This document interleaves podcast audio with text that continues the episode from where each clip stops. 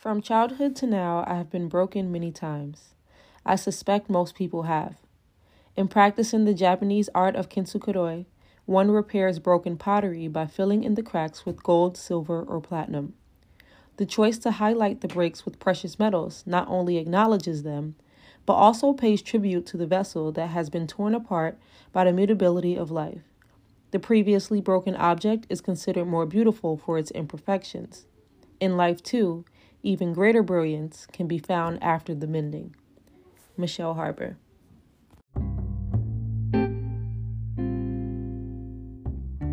I am learning to trust myself more. I am becoming more aware of my shortcomings and I'm striving to outwork them. Grab a pen and a notepad. Let's talk to the little girl in you and write love letters to the woman you are becoming. Let's grow. Let's reflect a little. Let's laugh a little. Let's love ourselves a lot. Let's make our lives noteworthy. Hey, welcome back to another episode of Noted Love Letters and Reflections. I wanted to talk a little bit about this book that I've been reading. Um, I've been reading it for months. I've been reading it since July. Well, I've been reading it and then pausing and continuing it months later. Um, so I reached a part in the book that is like I mean, the timing couldn't have been better. So I really wanted to share with you all. Well, the book is called The Beauty in Breaking. It's a memoir written by Michele Harper, who's an emergency medicine physician. Um, as I said, I started reading this book in July. I want to say I bought this book. Ugh, it, it, I think it was kind of cold outside. I brought this book maybe in October or November of last year of 2021. Um, but I started reading it over the summer when I took a solo trip to DC, which was amazing. If you have never been on a solo trip, do do yourself a favor. Do yourself a favor and get you some. I'm always tongue tied, and it's ridiculous because I'm a po- a podcast host. Um, so, anyways, so I started reading this book in July on this solo trip in DC. I had my blanket out.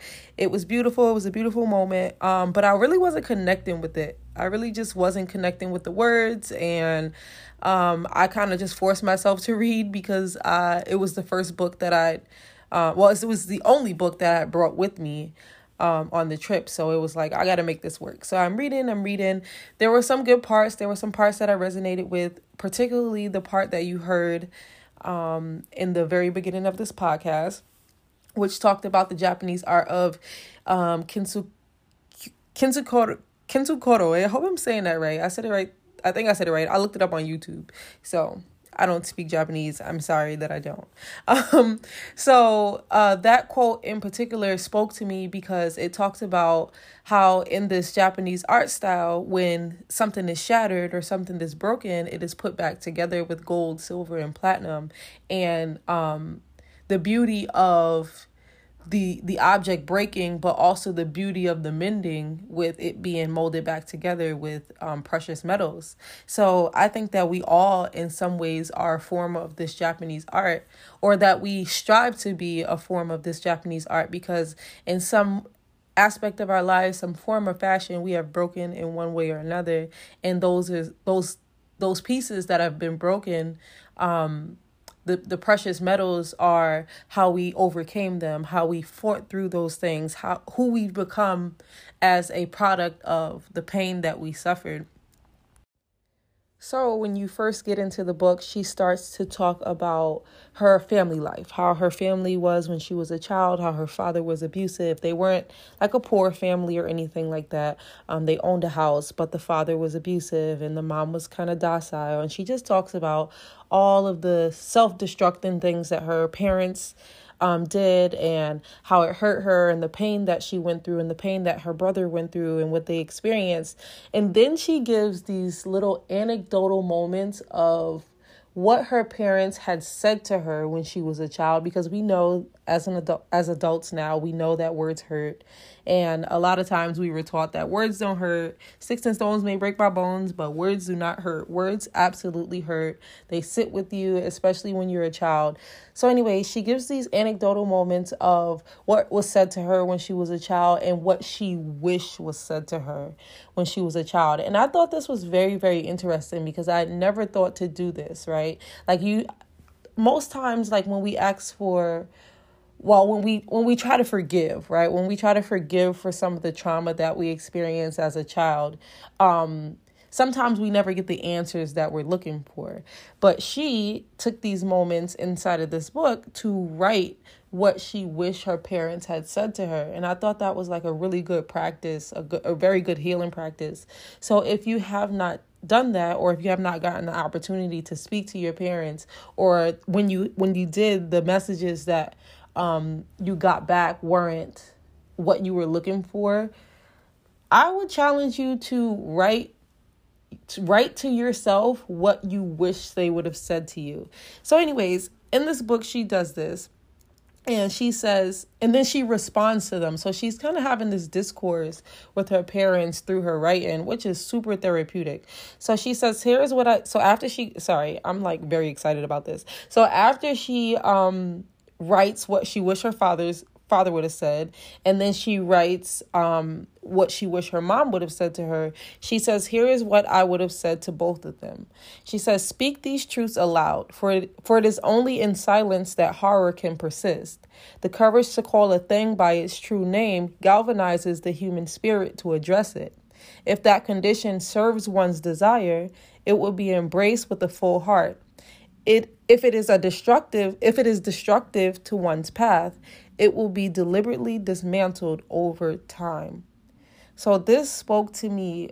I mean, this this spoke and and this is one of the quotes that came from the beginning of the book and as I said, um I wasn't really like feeling it. I, I wasn't really into it um at the moment but now that i'm like re-cracking it open it's like hitting me. So timing is incredibly important.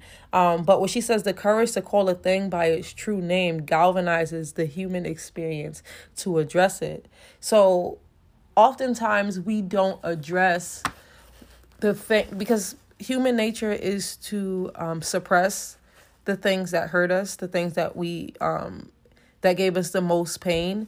So when when you suppress that you don't give yourself an opportunity to claim it and to and to own it versus it owning you versus it um consuming you. And there's that word because i just watched black panther um uh, wakanda forever this past weekend and they talked about being consumed by pain. Man everything is clicking. This is crazy. I love when things click. But anyways so when you when you give give your trauma a name, right? When you claim it and you make it real and you make it honest and you're you're truthful about how it hurt you, then you're better able to heal. So, through this um through this, she was able to have a a spiritual conversation because she didn't have this conversation with her with her parents. But uh through this, she was able to have that spiritual conversation and ultimately initiate some healing for herself because like she said it if it is destructive to one's path it will be deliberately dismantled over time. So if you name it if you claim it then you're able to heal so that you can dismantle that pain or disma- dismantle that suffering over time. Um after i read because i read i read this part uh over the summer like i said but um when i was at work the other day i started to i picked it up again and i'm like uh, I, w- I want to say I was about a quarter way into the book, but I started reading it. Students were taking tests, uh, they were taking state tests. So I was able to read a whole bunch during this time because I couldn't be on my phone. So I'm reading and I'm reading and I'm reading, and she's given all of these different, um, she's given all of these different moments of times where she encountered someone who was experiencing some sort of traumatic pain one person one one young boy was abused um, at school. He was being bullied and abused at school.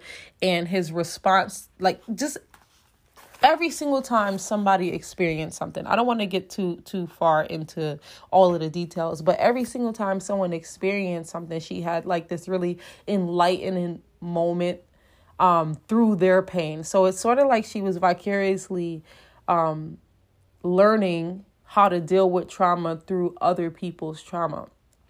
So, a lot of times, th- this goes back to I don't know if I mentioned this in my last podcast, but I saw a podcast or I listened to a podcast and it talked about post traumatic trauma or no, post traumatic growth rather.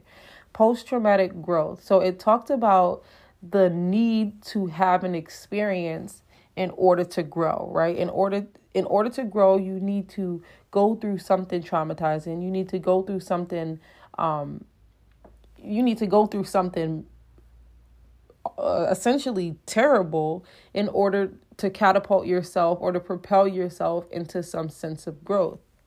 As the cliche goes, you have to go through something to get through something. So she's using these other people's experiences to get through something. So she doesn't have to have the actual experience to learn. And if we all could could live in this way, if we all could experience life in this way, we would be miles ahead, right? Because our parents tell us things all the time. Our parents tell us don't touch the stove. When we're kids, we touch the stove.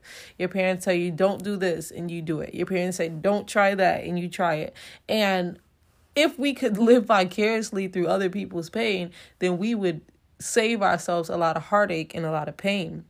I know I'm speaking to y'all, but I'm also speaking to myself, right? So, so many times I could have avoided so much pain and so much hurt that I've put myself through, or that I might have put someone else through in a way that I might have contributed to their pain just by listening to someone else's experience, right? Living vicariously through what someone else has gone through, seeing that and finding ways to really learn and grow through their through their experiences. And this is what um Michele Harper is doing in this in this text.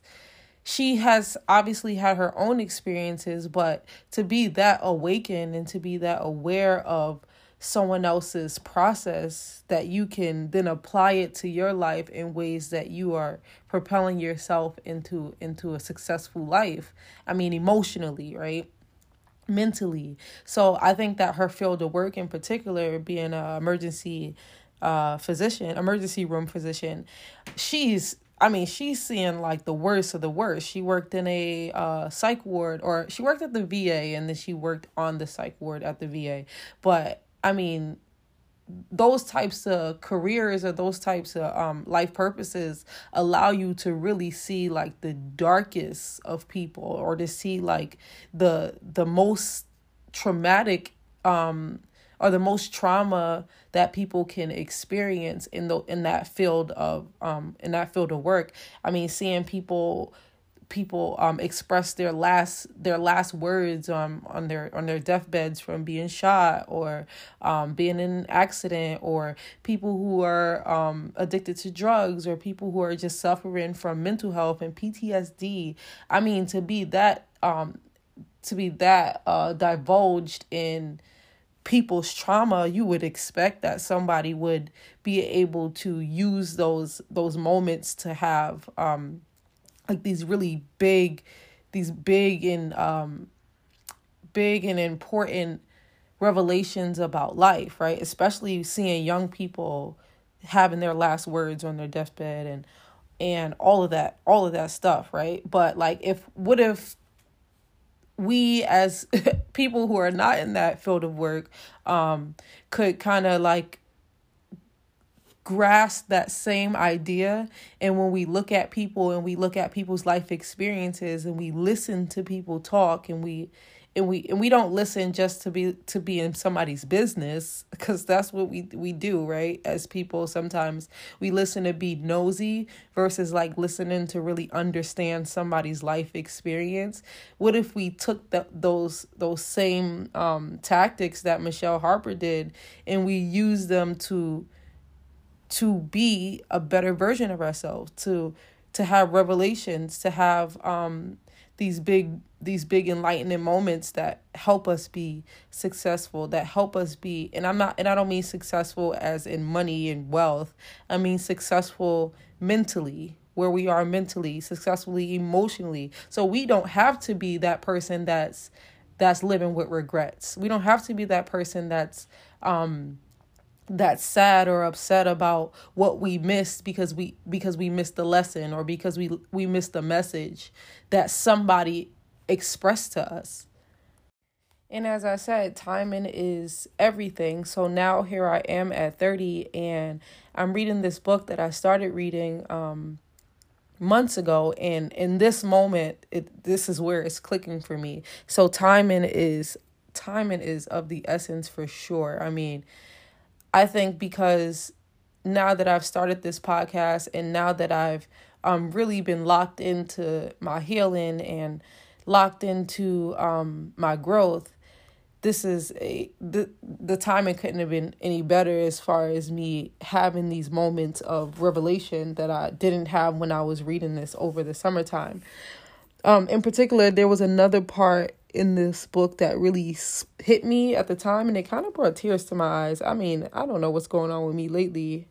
Sis is getting old and sensitive, I guess. Um so she says so she's speaking about a relationship that she had cuz she was married prior to and she was divorced and then she started dating this guy. And she says and and you know, you know we got to talk about romance and love a little bit because um I mean, that's that's just life's purpose is to have some type of love in some form or fashion. When you enter the world, love is like number one on the need list. The necessity is love, and it always will be. So she says, I got it. I got it too. How good people can lose their way during life's transitions. How they can behave in a self-destructive in self-destructive ways until they master another pattern, should they ever choose another pattern. In my life, I chose a pattern different from the one I was born into, so I would not replay my past trauma with anyone. It was worth creating good with the right person at the right time. I am worth being healthy with a person who also chooses health. This one really spoke to me because oftentimes we really feel like we are above something, right? Like we feel that we have we have took the the pieces of our lives that we've been dealt or the cards that we've been dealt and we have somehow projected ourselves past those cards right? These are the cards that have been dealt but i projected myself further than what those cards allow me to have right? So there's like this huge sense of pride in where you come from but there's also a bigger sense of pride in you not being a product of where you came from, especially if you come from like um, if you come from poverty or anything like that, you have a sense of pride that you were able to somehow overcome that and not be a product of the environment in which you existed in, although you do appreciate humble beginnings, right? So, um, with that, you you think that you are that you have chose a different pattern that this the pattern that you have chose has kind of pushed you into a better life. It pushed you into making better decisions. You don't see um you don't see yourself in the same light that that most people might have seen or stereotypically how people would see someone who comes from a certain kind of lifestyle but you forget that there's a psychological element to it, right? There's this mental slavery or this mental this mental um imprisonment that you suffer when you see certain things, when you live a live in a certain type of environment, right? And and you think that, oh, I've I've somehow escaped this physically, but if you don't address that mental blockage or you don't address that that mental element of the environment that you existed in and and most and most times a lot of people have some sense of PTSD from the lifestyle that they that they become accustomed to, right? And you think that it's normal to see people shot. You think that it's normal to see people commit suicide or jump out of jump off of buildings and um beat people to a pulp or people using drugs or high on different substances and like you you this become it, it's so normalized that you don't realize that this is in in essence some sort of mental trauma that you are experiences experiencing. And and ultimately this can become almost an imprisonment if you don't address it if you don't claim that trauma. It can be self-destructive right And not just with violence, that's just one element of it. When you talk about love and you talk about um, this human emotion that we innately want to want to experience, you got to look at what are your examples of love? What are the examples of romance that you've seen in the environment that you were um, that in the environment that you were brought up in, right? What what does love look like? Is it and is that form of love healthy, right? Or is it toxic? And when you talk about self-destruction and mental mental captivity, you think that the things that you've seen is natural and it's not, right? So when you when you talk about breaking patterns or generational curses or creating or choosing a new pattern for yourself, you really got to look at the intersectionality between so many different elements of your life or your life experience. And you really have to learn or unlearn how you are now vicariously living out some of the stories that you've been told, right? And and you think that it's normal.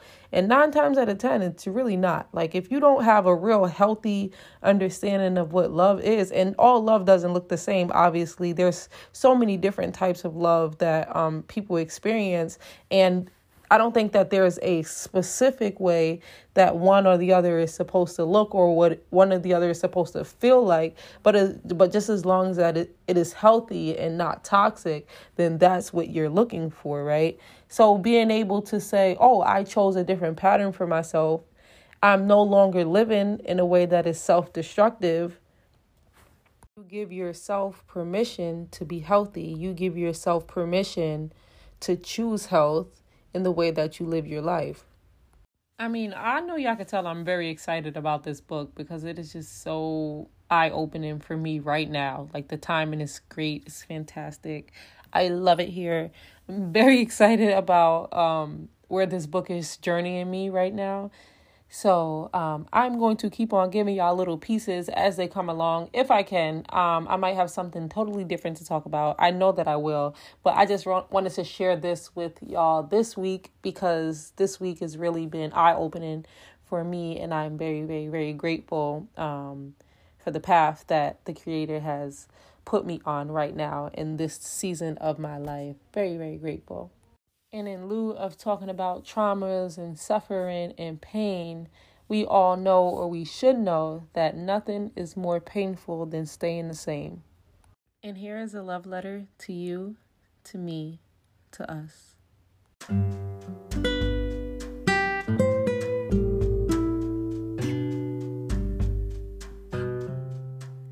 I invite me to love my entire self.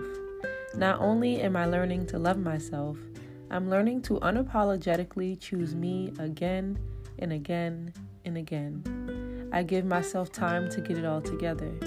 I claim my experiences as the education that propels me into my higher self. I am optimistic about my power to change the things about me that weigh me down, and I love that for me.